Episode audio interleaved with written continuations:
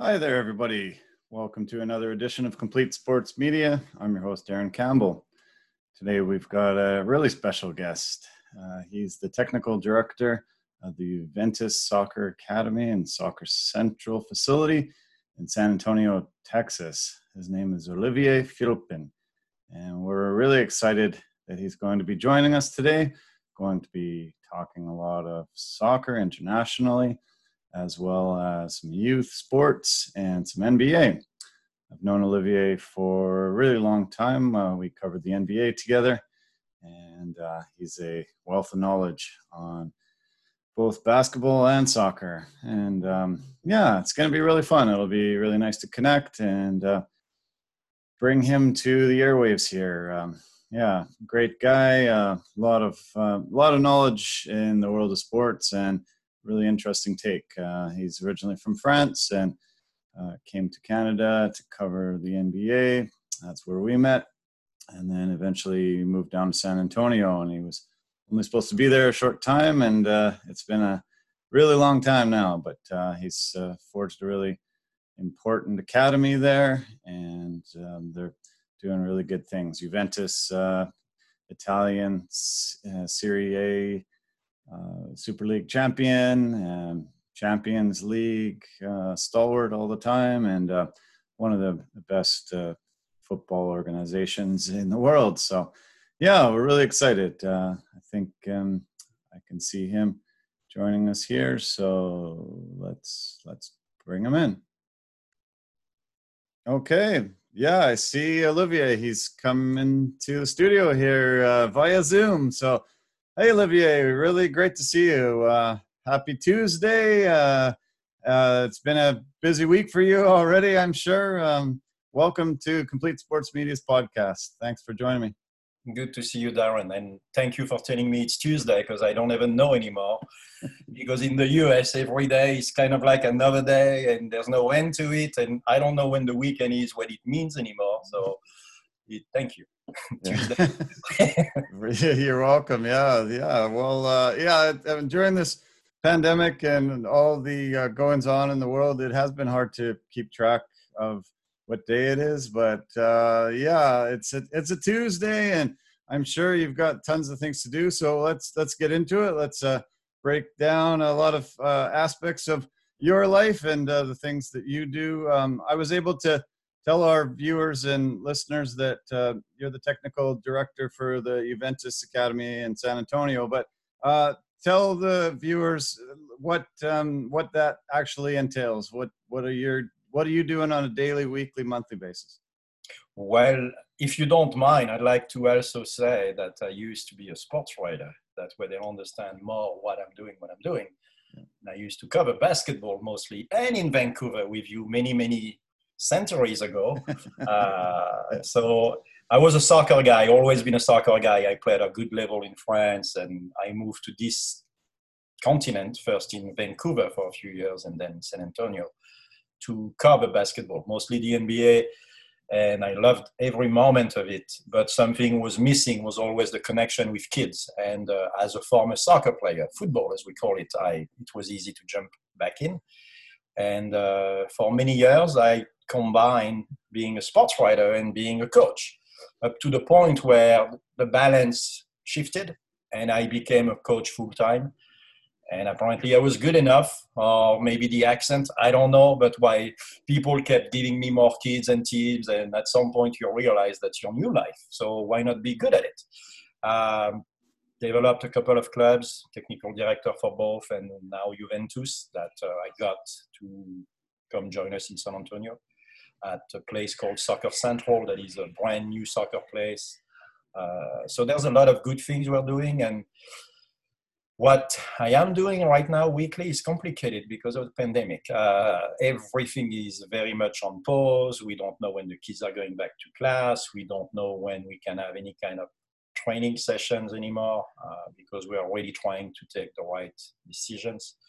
And in the US, it's very much I'm going to say the Wild West right now. It's very much up to you to make the decision because nobody really makes any kind of decision. So, you know, so I, I see team practicing full team. I see groups of 10, groups of five.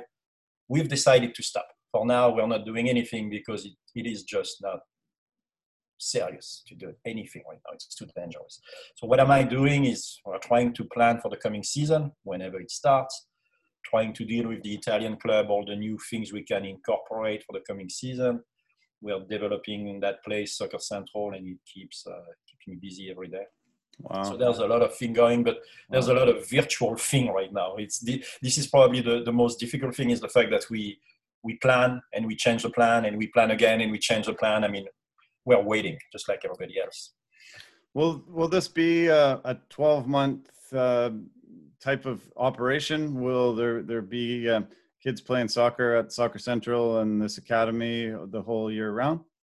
it's the, the, the plan is is is a multi-layer plan. I mean, we we plan in a couple of years from now, once the situation goes back to normal, a couple of years later, uh, to open up a full full year academy where kids actually go to our school and train soccer a couple of times a day. And in agreement with Juventus, of course, it will be a like a real Juventus academy uh, for kids that want to turn pro. Uh, so there's a lot of connection we still need to create. There's a, you know, it's difficult in the US because everybody's very territorial.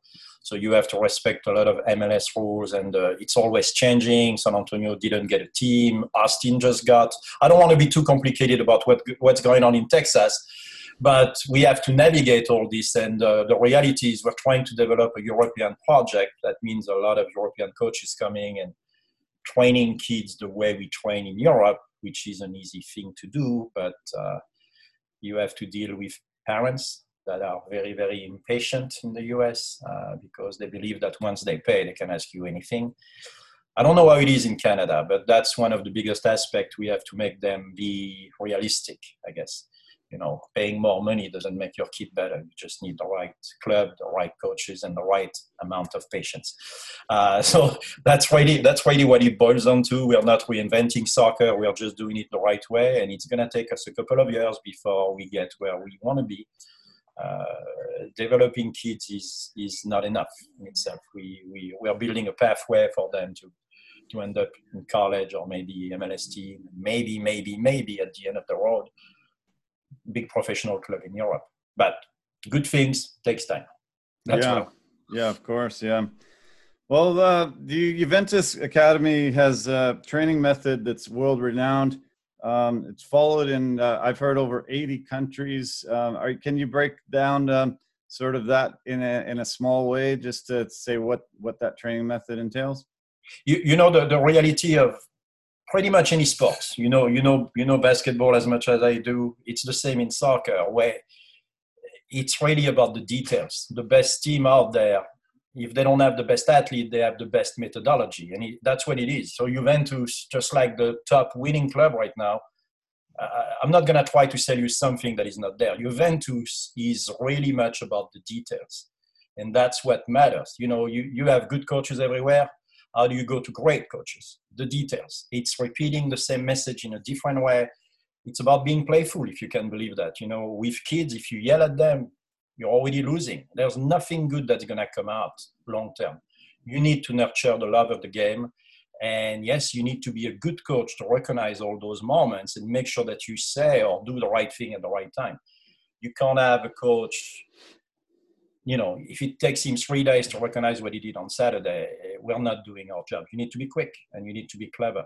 So Juventus is asking you to to incorporate all that. Again, not not reinventing the wheel. Soccer is soccer. You can decide to play from the back or to press up top, whatever. Those are details. The the reality is the philosophy from year five pretty much to, to 18. You need to build those kids technically, tactically, and also philosophically. They need to understand why they're doing what they're doing. And one of the biggest problem I've seen in in the US is the coaches force feeding kids, telling them what to do. So it may work for a couple of years, but long term, you're pretty much destroying any chance they may have to, to be creative. That's the biggest challenge. I see. Yeah, of course. Yeah. Yeah. Well, um, obviously uh, the black and white Juventus, uh, you know, very prestigious name. Uh, it must have been uh, fantastic for you to be able to convince them to uh, open up this academy in San Antonio, um, put in the money to get the Soccer Central going. Uh, I heard that a guy by the name of Carlo Mastalone was um, really instrumental in um, you know making this agreement happen. talk about him and his involvement and and what you had to do to actually go to Europe, uh, convince one of these clubs to set up their academy here. Uh, must have must have been a big undertaking, but I'm sure very satisfying that you ended was, up making it happen. It was a tough one. Imagine you don't realize you have to buy your plane ticket to go to Italy again. So yeah, someone had to do it. Uh, you know, you know the reality of those big clubs is there, there's only a few handful of professional clubs that do this international expansion for the right reason. And Juventus is definitely one of them. And there, there's only a few of them. I mean, I was in touch with other clubs I'm not going to name that are not doing this for the right reason, which is really giving those kids a chance at seeing the way it's done. Some clubs do it for branding and, and only branding. And that's not enough. Uh, so Juventus, clearly, Carlo who used to play professional, it was it was an easy sell because he's a soccer guy. And there's no BSing your way. Can I say BSing your way on your podcast? Yeah. There's no BSing your way around this. You talk to someone who knows the game and you talk about soccer. And that was the sale right there for me. Uh, we met many times after that, and every time I had the confirmation that we're speaking the same language, uh, which is about sports and kids. So Juventus absolutely fits what we are building here in San Antonio. And let's be honest, San Antonio is a two million people place now, more than a town. I forgot the word in English. My French wants to jump in, but there's two two million people in San Antonio and suburbs. It's still not big enough for a club like Juventus. So how do, did we get them here? Was with Soccer Central. Soccer Central uh, we're building a place that's going to be finished by the end of the winter uh, that will offer any kind of soccer you can think of. Between street soccer futsal beach soccer the big field the indoor field. We're going to have a rooftop field to play kind of like a hockey game with soccer ball. Any kind of soccer game you can imagine that includes golf, ping pong soccer. There's name for it, but we don't have a sponsorship there yet. Uh, so any kind of soccer game you can imagine, we, we are going to offer that to the kids. And uh, we also have deals coming with international club and federation that will allow little Texan kids to, to be exposed to that kind of level quickly. And uh, that's why it's a fascinating project that uh, I mean, honestly, there, I, I, wish I was a kid again and be able to go there, spend the day there. Whenever it's open, whenever we are done with this health craziness, uh, that's going to be a heck of a place. And Juventus is there also because they believe in that project. That's what I was trying to to say. Nice, yeah, that's amazing. Yeah, sounds like an incredible facility and uh, yeah we yeah i think you and i both wish we were kids again. Uh, be nice to just be able to play a sport and just not have to have anything you know to, to worry about and uh, this pandemic has uh, been really tough on the mental health uh, of most of us and um, yeah it'd be nice just to be a kid again and play soccer not have to think about much else uh, what are the ages of, of the kids that uh, start there, or what what what age it, up to? What range? so it it's it's gonna be it, it is. I mean, so there's two things. Juventus is there already, and so will other clubs who wants to rent the facility. So it's open to everybody. Juventus, we do five to eighteen, but we are going to push it even further. I mean, again, I mean, in Europe we start playing at three. If parents wants to drop the kids at three, we'll make sure that we have someone qualified and we have that person already to deal with younger kids because it's different. Uh, and, and, that's also the the intricate differences we're trying to. I mean, we're trying to change things a little bit. It just it's not easy to teach real soccer when you're three. And trust me, I've tried. I'm not qualified. I can't. I can't do this. Some people can though, and we don't want to babysit those kids. That's the challenge. We want them to learn the game. I'm assuming it's kind of the same with hockey in Canada. at what age do you start? Like three months old, three weeks old? yeah, as soon as you can. Yeah, usually lots of kids actually skate before they can walk. Actually, so there you go. so, but it is a challenge in the in a country like the U.S. where, let's be honest, basketball and football uh, are still above everything else. Soccer has been growing tremendously, and you can see it with the MLS, who's uh, starting to look like a very, very good league. I mean, the playoffs are interesting all the time. Again, I'm not talking about what's going on now. The bubble, everything that is going on is very, very, very weird. It's, it, this is the best we can do everywhere. But soccer is growing big time in the US. And uh, I'm also happy to see that Canada soccer is getting results because there's a lot of very good players that are growing in Canada. And it's absolutely exciting to see both countries develop. You know, I'm looking at this as a European snob at time. I get it.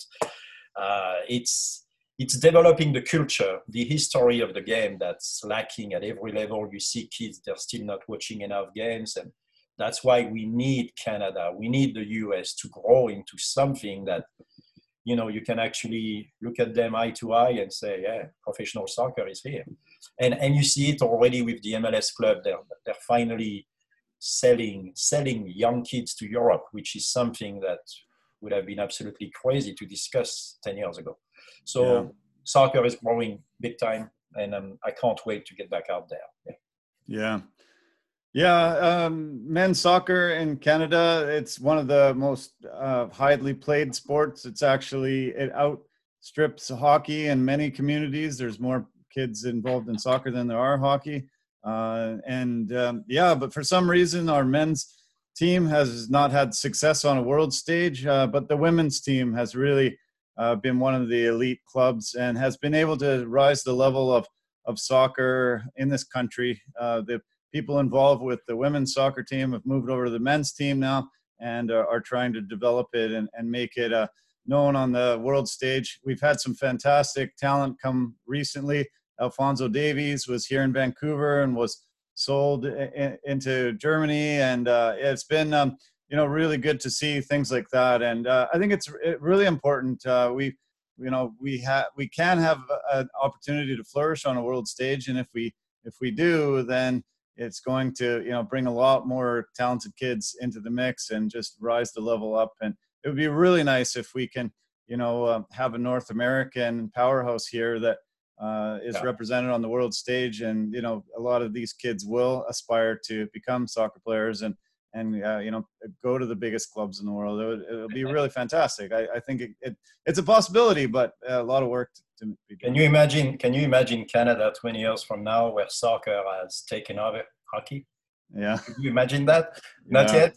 No, but it's yeah. you know even a kid like Alfonso Davies who might be, I think I still think Mbappe is the fastest player on the planet, but I hear rumors that he might be faster than anybody on the planet. That's a good conversation, and he's a heck of a player, and he plays for Bayern Munich. I mean, my gosh, you you have a top 15 player right there in the world, and uh, you those are treasure. You need to make sure they are developed the right way. I definitely think he picked the right club for that. Uh, but those are the kind of players that you can build around, and uh, there's no reason why Canada couldn't be a strong soccer place someday. I know you're building. There's a new soccer league that came out last year. I watched some of the game, and I was uh, kind of impressed by the skill level. It's not as fast and physical as the MLS, but uh, you see skills. You really see skills, and I love those little soccer stadium you had. I think I, the one I watched was on Vancouver Island. I forgot the place, but I love those places. yeah, they're amazing, aren't they? Well, this this past um, fall we had actually, uh, I guess it was past summer we had the NBA out uh, be more popular than the and than hockey for the first time ever. Uh, I've been a basketball fan uh, my whole life, and uh, usually during playoff time, it's it's hockey, hockey, hockey. I I go into a a pub or a restaurant, and I'll be the lone guy sitting there watching a basketball playoff game, and all the other TVs in the whole entire place are on hockey. And uh, this year it was the reverse. The Canadian teams didn't make it far into the playoff round, and the Raptors just started a momentum and went all the way and took the championship. And it was really exciting to see that uh, this uh, country just uh, absolutely fell in love with basketball. Uh, it just became something that was celebrated in every province across the country, and and yeah, I, I I welcome that, and I'm glad that you know kids have a different opportunity, a different sport to uh, you know follow and and love, and you know I think if a if a team can be successful, if a sport can have success on a world stage uh, like that, um, you know there, will be kids, there'll be fans, there'll be uh, support, and uh, you know for the first time in my life, NBA was more popular than hockey for a little while. That's that's good to hear. I didn't know that. But you're welcome. I mean, from someone that covered the Spurs for about 15 years, and you are welcome, Toronto. you are welcome. I mean, it was so harsh to watch the playoff and see Kawhi do his Kawhi thing, and you're like, oh my gosh. and I love Toronto, and and you know, I was in Vancouver covering the Grizzlies when there was those signs explaining to the fans what are the rules. So I, I, was there day one with the Vancouver Grizzlies. I have signs in my house, you know, from the big country, Shareef and Mike Bibby's era. And I'm looking at Toronto win the championship. And I'm happy, but it's bittersweet because Kawhi is doing all this. And I'm happy for the guy, but it was so ugly at the end here. And uh, nobody in town looked at that final untouched. You, you know, right. Like, oh my gosh. Yeah. So, yeah. I can imagine. Yeah, because you know, you you guys saw Kawhi come into the league. Uh, you know, the the team was able to embrace him and and put him into the Spurs culture, which uh, you know one of the best organizations in basketball over the past 20 years, and uh, you know to have that. Um, relationship sour and him to leave in not good terms and, and immediately go to another team and win the championship. Wait. It must have been really tough to deal with. It's kind of like seeing your ex girlfriend with somebody else. It was very, very harsh at first. but you have to cheer for them. You want it to be done, and he did it. Congratulations. Just, uh, yeah, yeah. Done. Well, uh, let's let's get into that uh, Spurs culture. Um, you went there obviously to follow uh, Tony Parker, and uh, he was, you know, he was coming uh, in, into the NBA, uh, really highly touted, and you know, ended up uh, joining Popovich's, you know, culture. Uh, you got Tim Duncan, Manu Ginobili, uh, really, really an amazing organization to to cover, and you know, you had five championships to to um, celebrate. Um, tell me about just going to San Antonio in the first place. I know you said, "Oh, I'm going to only go there for a couple years," but it ended up now you've been there uh, what is it going on 15 20 years now? It's amazing that you know that's become your home. Life life comes at you fast. It's been a, it's been a blessing there's no doubt. It, you know i had many moments during the season where you go to the game again and you know they're going to win the game before you sit down in the arena. And it's a luxury and every time I would go to those moments, you know, they would play the whatever. I'm, I'm gonna make some people unhappy, but the Sacramento Kings of the world, you know, those teams that you're supposed to beat, and you beat them again and again and again. And there's moments when it's boring, and every time I get into that phase, I will just think back of covering the Grizzlies, where you know that they're winning by 15 in the fourth quarter, and nothing, nothing is guaranteed. They will lose because that was the time. I mean, I, I still remember they were up 20 against the Bulls, and Jordan just decided to go crazy in the last quarter. So life, my life has been very interesting and funny covering the Grizzlies and going to the Spurs and then seeing what happened with Kawhi at the end. But what I've learned really is uh, I've learned, I've been lucky enough to, because I was close with Tony and Manu and those guys as the international media, I got inside a lot and I got to see and share a lot of stuff that a normal journalist doesn't.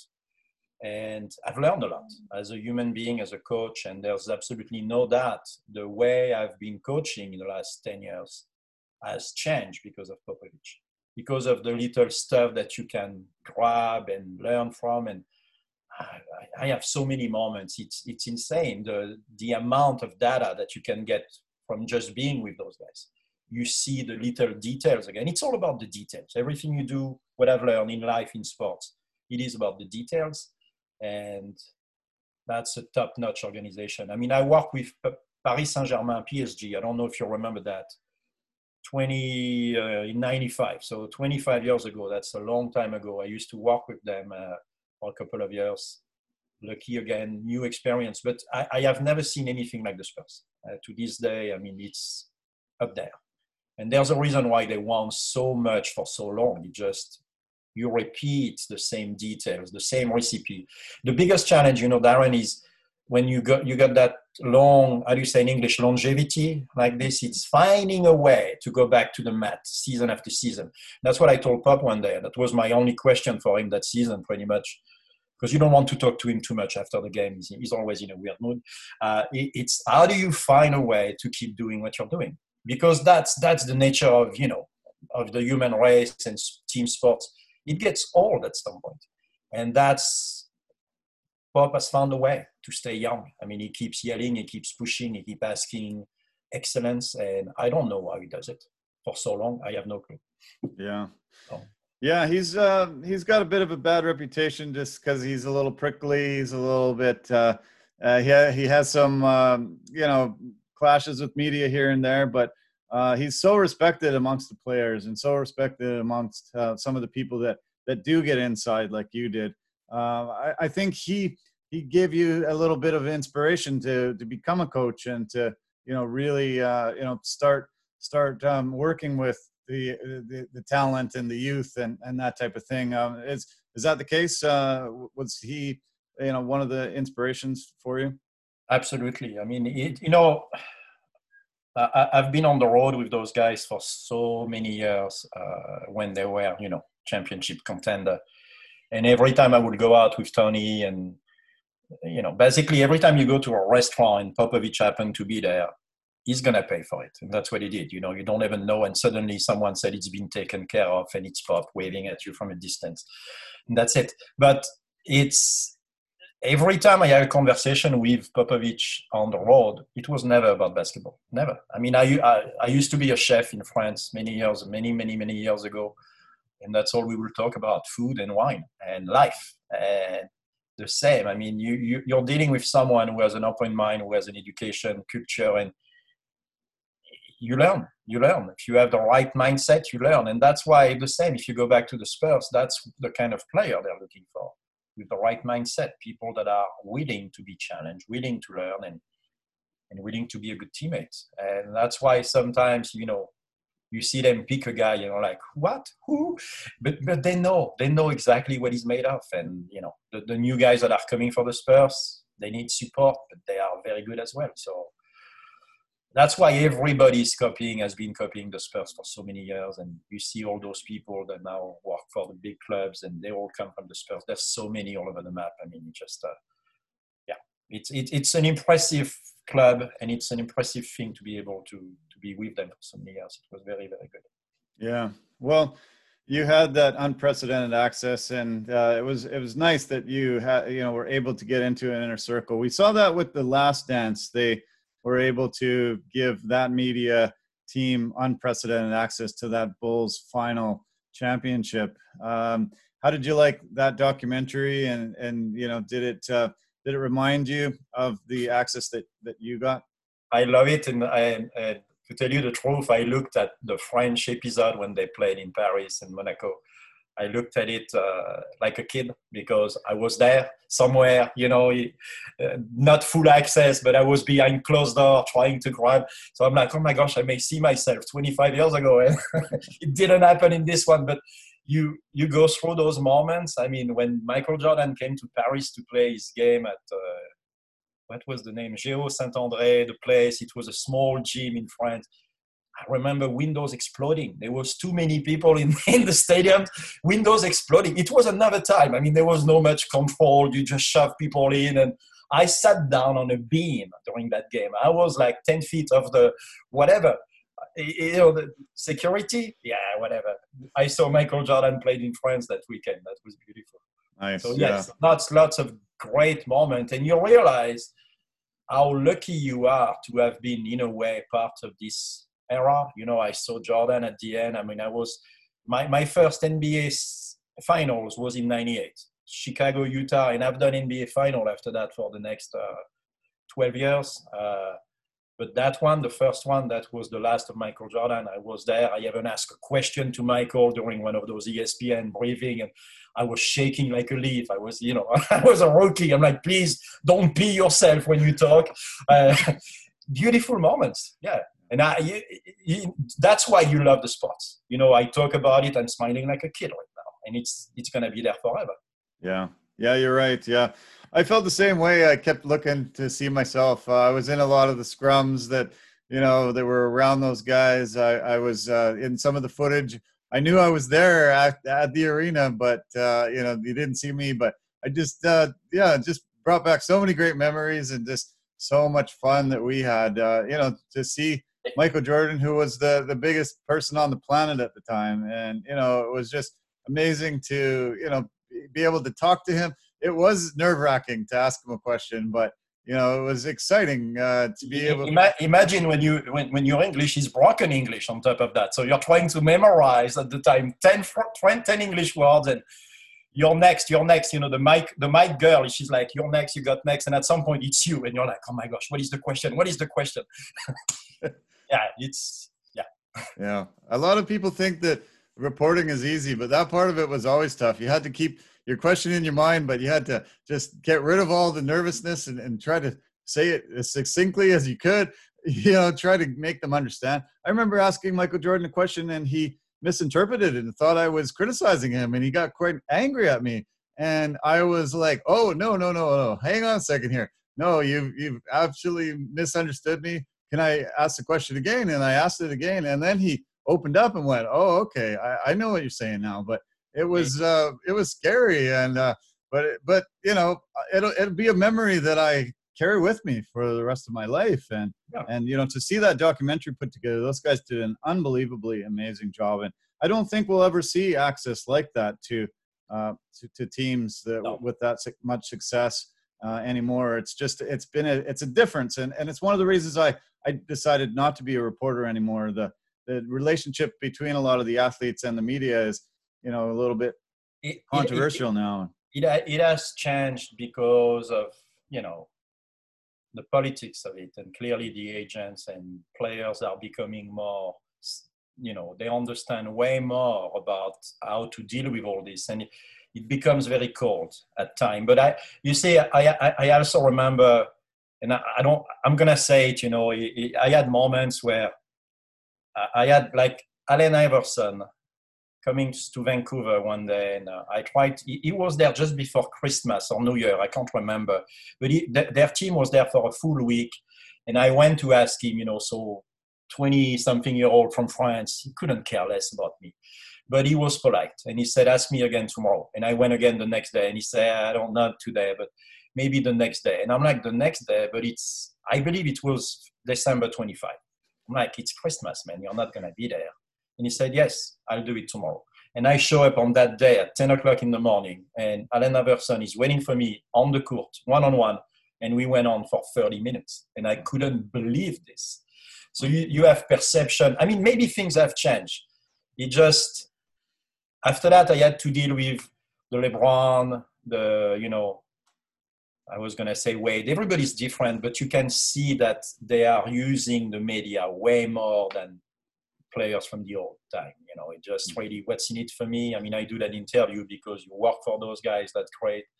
It has changed, and that's also why I fell in love with coaching more and more because dealing with kids is pure and it's peaceful. Even if you have to deal with the parents, I mean, it brings you so much that uh, it does make a lot of sense. Yeah, you're right. I noticed uh, a quote that you um, put up on one of your social media sites, and uh, I'd like to read it to you and tell me if this came from you or, or somebody else. Uh, if your dreams don't keep you up at night, they're not big enough.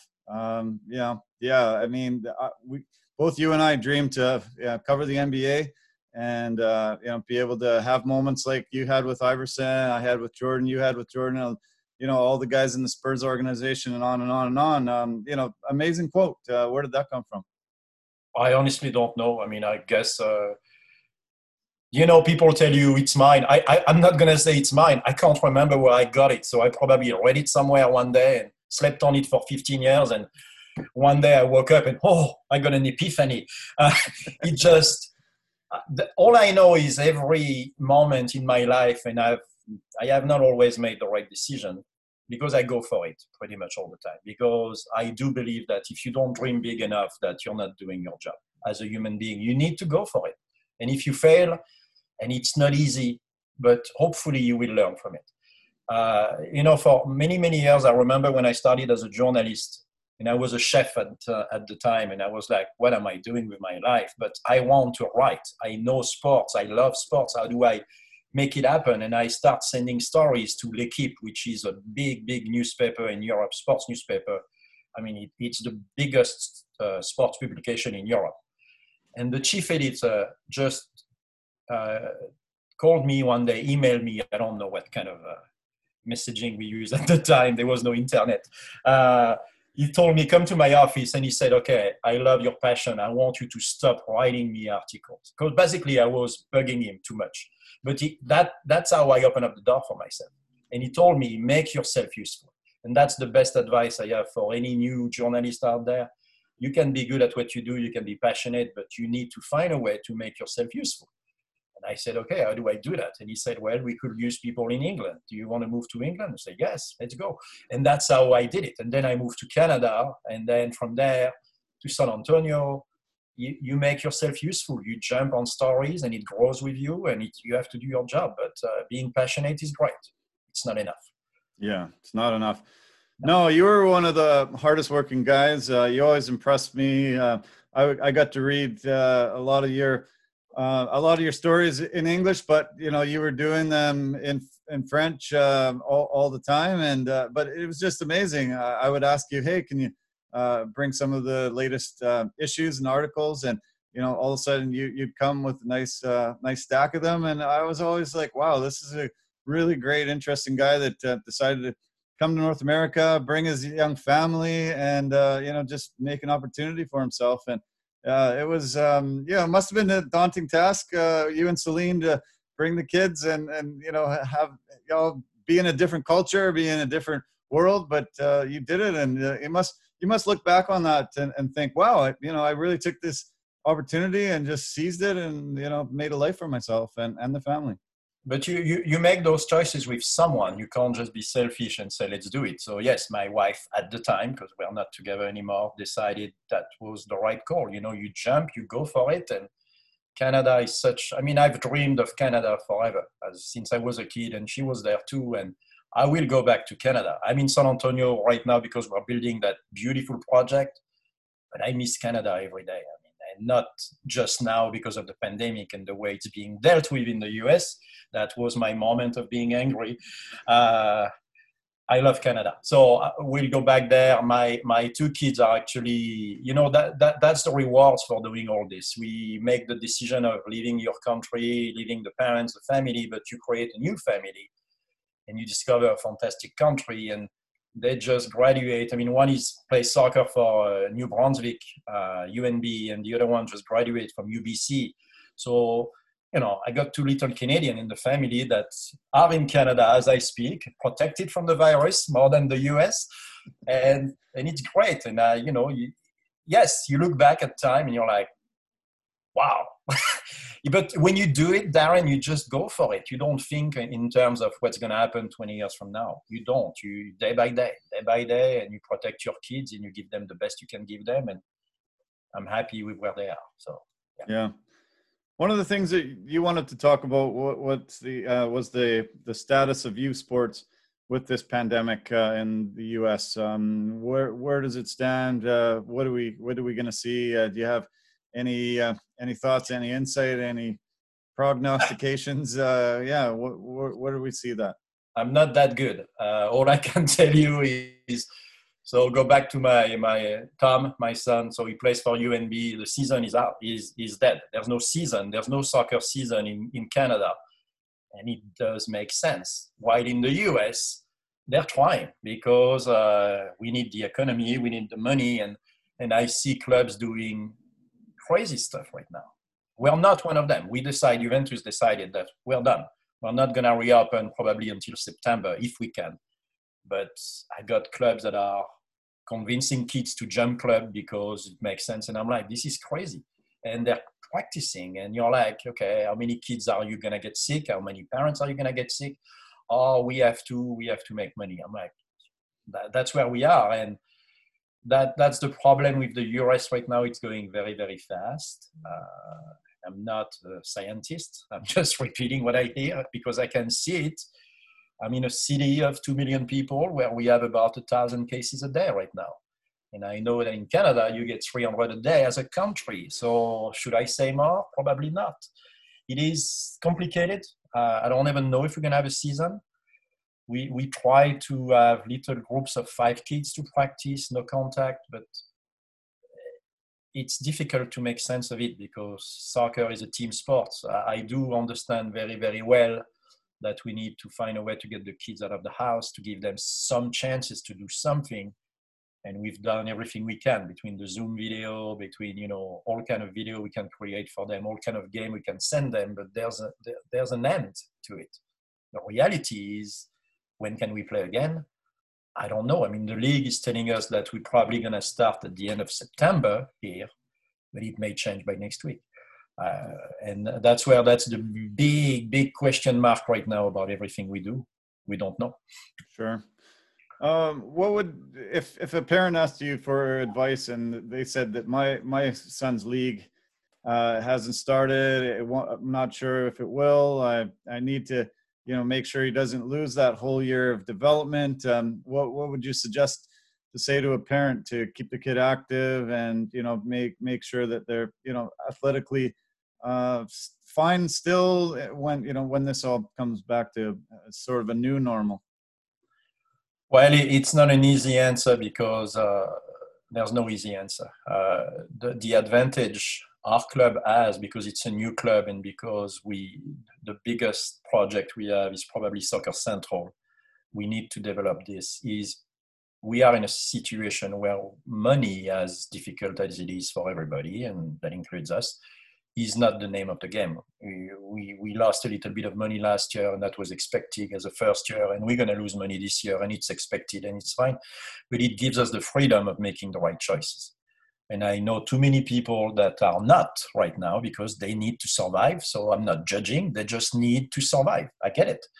Uh, the advice will be find a way to get him going individually. You know, there's a lot of things you can do on your own. You can run, you can get a soccer goal, you can play. I mean, it's limited, but it's also a good time to learn any other sports. You know, one of the problem I see in North America is the specialization of sports. This is a great time to discover everything. Learn, watch video, learn to play basketball today. Tomorrow you can do baseball. The next day you can do soccer, and so on and so on. It's going to make you a better athlete because the coordination you're going to be able to be a better whatever you are soccer player today you're going to be better because of all those games so there's a lot of stuff you can do but you, you need parent support and it's not easy because the parents in many cases are struggling to find money and i don't have all the answers. I know there's a lot of stuff we've been providing our kids with. I know that it's still not enough because we cannot replace the real thing. And that's that's where we are you know? I mean videos are great up to a point. That's yeah. it. Yeah. Yeah. Well i'm glad you talked about um, the specialization. Uh, it, it's it, it's definitely something that isn't good in north america where you know at a young age they decide oh the kid's good at this and you know every you know every single moment that's all he's playing he abandons all the other sports or she abandons all the other sports and and uh, yeah, I, have I've heard you know amazing comments from guys that uh, you know are at the upper level. Uh, they said, you know, I played all the sports, and uh, that, you know, it actually made me so well rounded and so athletically gifted that you know now I, am a professional. And and I think a lot of parents that for some reason uh, think that you know they have to specialize, they have to just pump that money in and all the time. And and uh, I'm I'm really glad that you you know talked about you know they should be well rounded they should play yes. all the sports yeah before you pick one and yes I, I get that we are also in that era where especially in north america where we're talking scholarship and there's a lot of extra pressure on the kids but let, let, let's be realistic. In europe it's not scholarship it's called joining a professional club. So it's the same. By the time you you turn between 12 and 14 you better know what you want to do because otherwise you don't have a chance. You're not going to be good enough. But you know, in very early, I, I keep seeing that mistake where parents believe that it's a race against time. No, it's a race about developing your passion for the game. I mean, and every time you yell at him or push him to play more, you're destroying the kid's chances. You know, Manu Ginobili from the Spurs. Uh, I'm sure you remember the way he played. Very, very chaotic at time. It was control chaos. And one day I asked him where did he learn those moves, and those are soccer moves. The the changing the pace, changing the how do you say the steps, everything he will do with his feet. Those are soccer moves, and he learned playing soccer. And there's so many examples of this. How do you make people understand that they're not wasting their time doing this? To this day, I don't know, because you know, again, we live in mean, country where it's about immediate results. You pay, you need to get better, and you know, it's I see many kids the age of six to 10, they don't even know how to run yet. So we're working on coordination. I had kids running this way. it doesn't work with a soccer ball. You need to be able to run. And, and sometimes it's mind boggling, the conversation that you have. But with experience, you of, you anticipate more and more and you try to sell the idea of this. And I'm probably getting better at it. I'm less frustrated with people, but I know what they're going to come up with. I know because it's always the same story. You know, my son is the best somewhere. Okay, where was he playing? Oh, the YMCA. Oh, okay. He was the best at the YMCA. Can, you know, it means nothing. It, absolutely nothing. So you have to be patient. You have to explain, and and that's our job as coaches. You explain, you teach, you find a way. Yeah. Um, does Wait, Cristiano... do I talk too much? No, not at all. No, I, I love it. No, you don't. No, it's perfect. Um, does uh, Cristiano Cristiano Ronaldo um, does he resonate uh, there as much as he does in all the other parts of the world? Uh, do do people think, wow, uh, you know, I'm I can you know join an academy that has him as you know the top representative? Yeah, he does. He just he's not here. So let's be clear. If you want to join Juventus Academy San Antonio, you won't see Cristiano Ronaldo every weekend. He's in Italy. It's there's a long path, uh, but yes, he's absolutely part of this, and uh, he, he's quite an example. You know, I mean, I'm a Messi guy, and it's okay to say that Messi is up there with Cristiano. Uh, Cristiano, I give him that, works harder than anybody I know to this day. And you have to give the guy respect. You know, it's after that, it's, we're talking style of player. But as far as teaching there's nothing you can say about Cristiano. He works hard every day. He got to that level on his own, and he's a fantastic player. And the funny thing about North America, and it's also its weakness, you can still see it. You ask a kid today, who do you know? Well, it used to be Beckham. Now they know Messi and Ronaldo. And beyond that, that's you know the day the kids are going to be able to name the starting 11 for USA or Canada is when you know you're winning. You're finally winning as a, as a sport, and we're not there yet. We're not there yet. That's true. Yeah. Well, uh, Ronaldo scored two goals yesterday, and uh, he was actually able to reach 50 goals in Serie A, uh, Serie A, and uh, first guy to ever have 50 goals in the Liga, in the Premier League, and in Serie A. Um, you know, really amazing accomplishment, and uh, yeah, just so much more notoriety for for your club yeah, he's a, he's a machine. I mean, again, I'm, I'm sure you, you all have in mind the extension of that guy when he goes for header. There's so or bicycle kick, and you look at him, and he's like 25,000 feet off the ground, and you're like, how, do you do this? I mean, how, how many push-ups does he do every day? Sit-ups, yeah you need to build your core and yeah again it's it's completely a testimony to his dedication it's just he works super hard every day and he's still there you know he's getting older but 50 goals yeah yeah uh, you mentioned Messi, and and it he he came into my mind a lot through this conversation. Uh, what age did he actually start at his academy? I heard it was quite young. Oh, I don't remember because Messi Messi started very very young because he was a, he, he was and still is he's a genius. I mean, he was about one two feet tall and he was already dribbling people, and you cannot teach that. That's that's the biggest difference between a Messi and a Ronaldo. Messi was not normal. He, it's just you can you see as a coach, you look at it, what he does. You're like, how do I teach this? I, I, I can't even reproduce this, and and it makes no sense to try to, you know, it's so he's not a good example. uh, Cristiano, it's different. You could see the physical progress and you see what he's doing with it and that speed and that elevation. And it's fantastic to be able to, to work with someone like him, even from a distance. I mean, every time he does something, we share those videos with the kids and you know that, that's all they that's all they know. I mean, yeah, they know Dybala a little bit, but it's Cristiano Ronaldo is the god for them. Yeah, yeah, of course. Juventus is the only team in the top five European league still unbeaten, unbeaten at home this season. They got 19 wins and three draws. Uh, looking great. Looking, I looks like they they're going to wrap up their ninth straight title. Um, yeah, and then you know looking good in the Champions League, leading their group. Um, yeah, I mean the future seems to be incredibly bright for your franchise.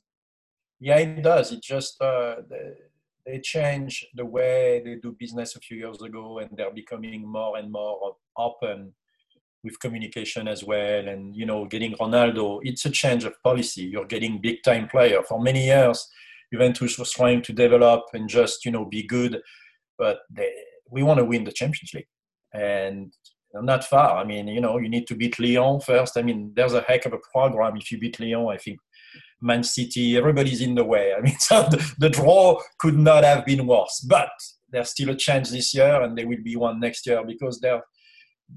I know there's good decision being made. I mean, you see, you see what they're doing. It just, it's a very, very, very solid club now, and you know they may not win every year, but they will always be a challenge to anybody right now. Yeah, exactly. Yeah.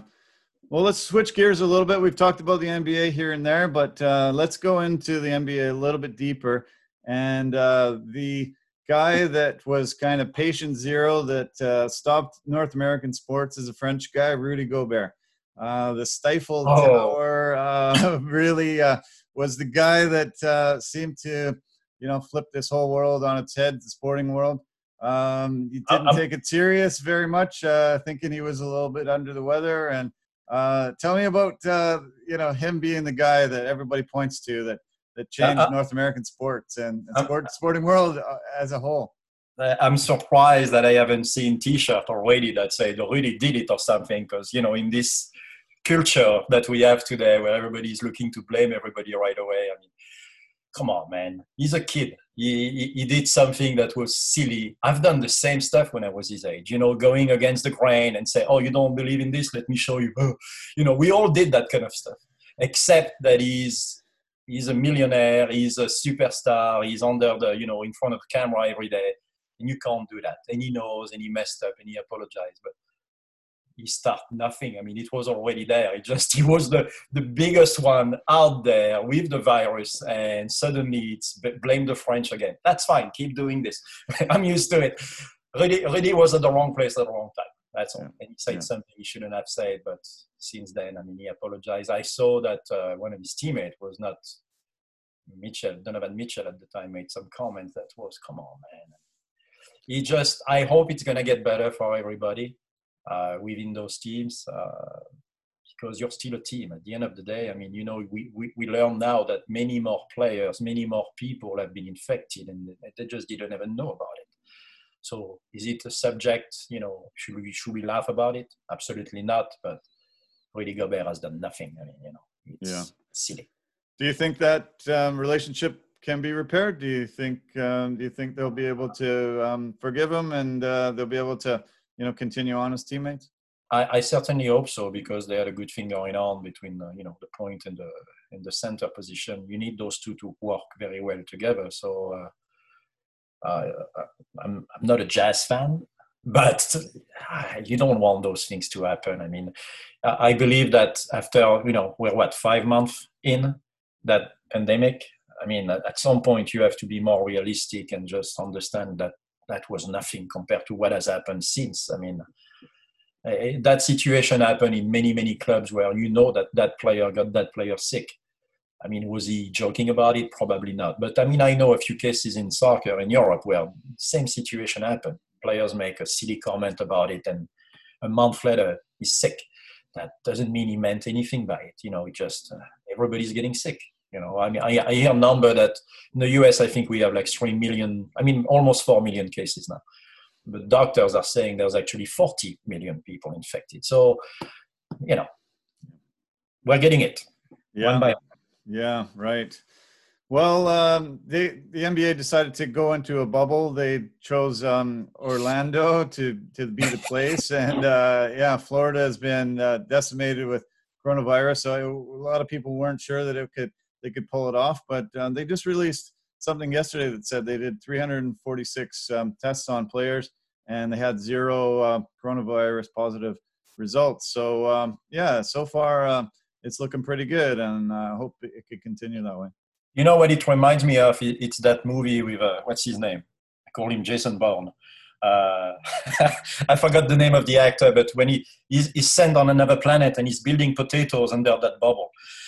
That's how I feel about the NBA right now. I'm like, at any moment that bubble may explode because you, all you need is one player. From one player, you get one team pretty much, and from one team, you create a situation. And you, we were talking about the Bulls earlier about that video I believe that that bubble experience might be the best video movie ever at the end, you know, because we're going to see stuff that we're not used to. Uh, I don't exactly know how much the NBA is going to let the media film, but the potential is absolutely fantastic. So I, am I'm, I'm going to be like everybody else. It's a different year. I'm, I, I don't know what to make of it, but part of me is excited. I want to see it. It's different. And we need sports. I mean, I watched myself the other day watching, uh, what was it I was watching? It was a video of nuns playing basketball. And I'm like, what am I doing? That's how sad it is. Yes, I know. I, I, I watch any sports right now, and I'm watching, as I'm talking to you, Watford and Manchester City on another screen.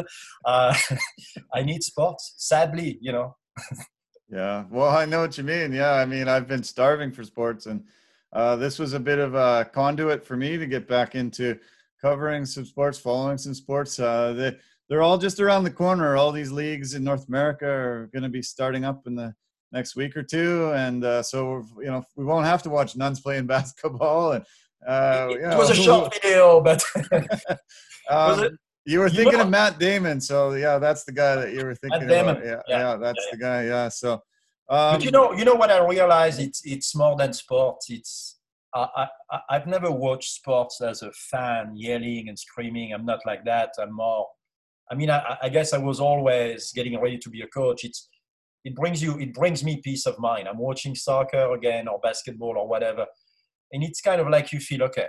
I'm back to a good place, and that's to me that's the reality of professional sports for the entire planet. As sad as it is about as, as sad as what it says about society, I'm one of those guys that need sports to operate normally. I need it to feel like we're back to a normal phase.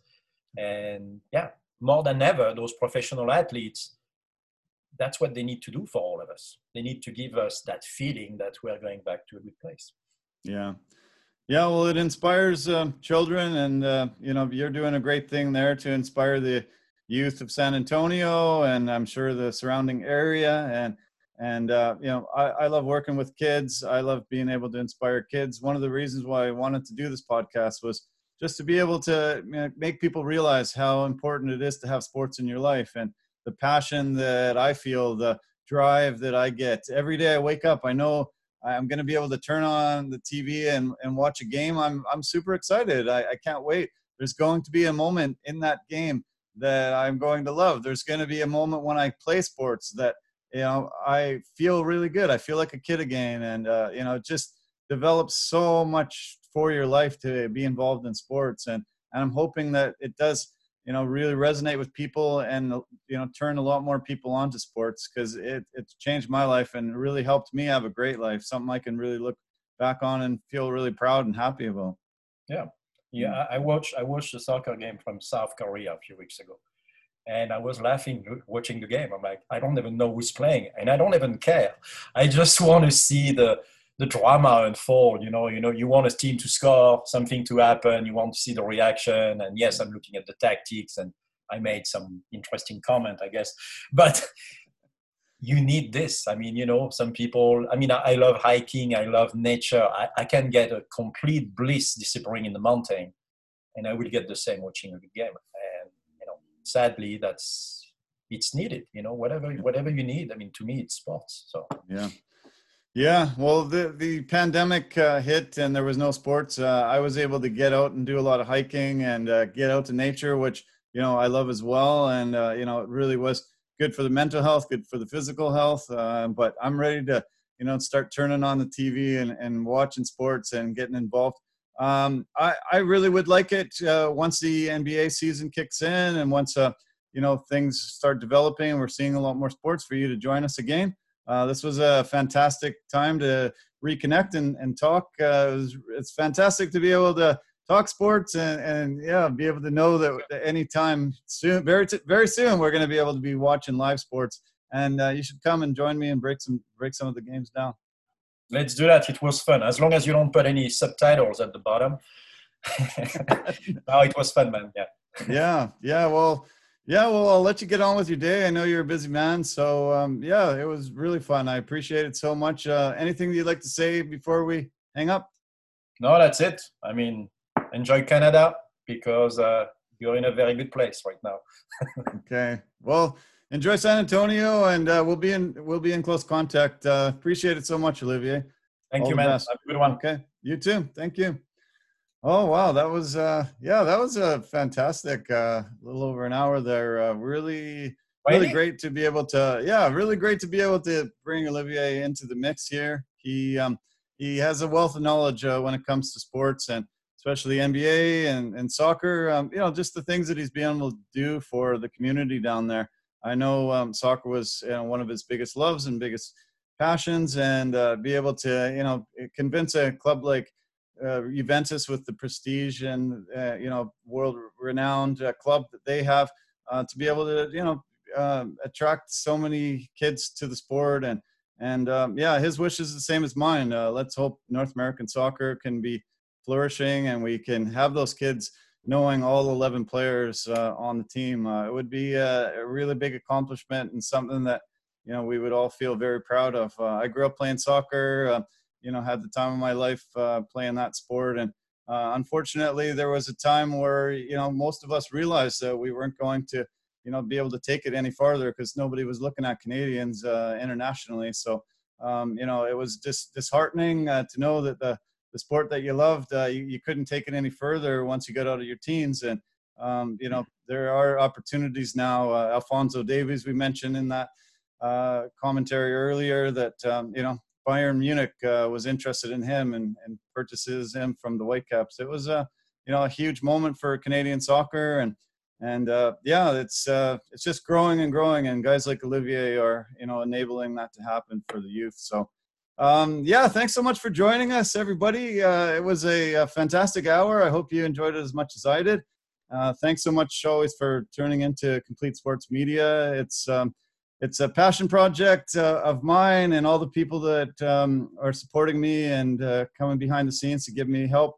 I appreciate it. Thanks so much to everybody. I just want to say a, a shout out to my niece and nephew, Lee and Evelyn. Thanks so much for being uh, for being part of it. So um, yeah, there we go. Uh, we've reached another uh, an end to another complete sports media podcast. Thanks so much for joining me. Love you lots. Take care and bye for now.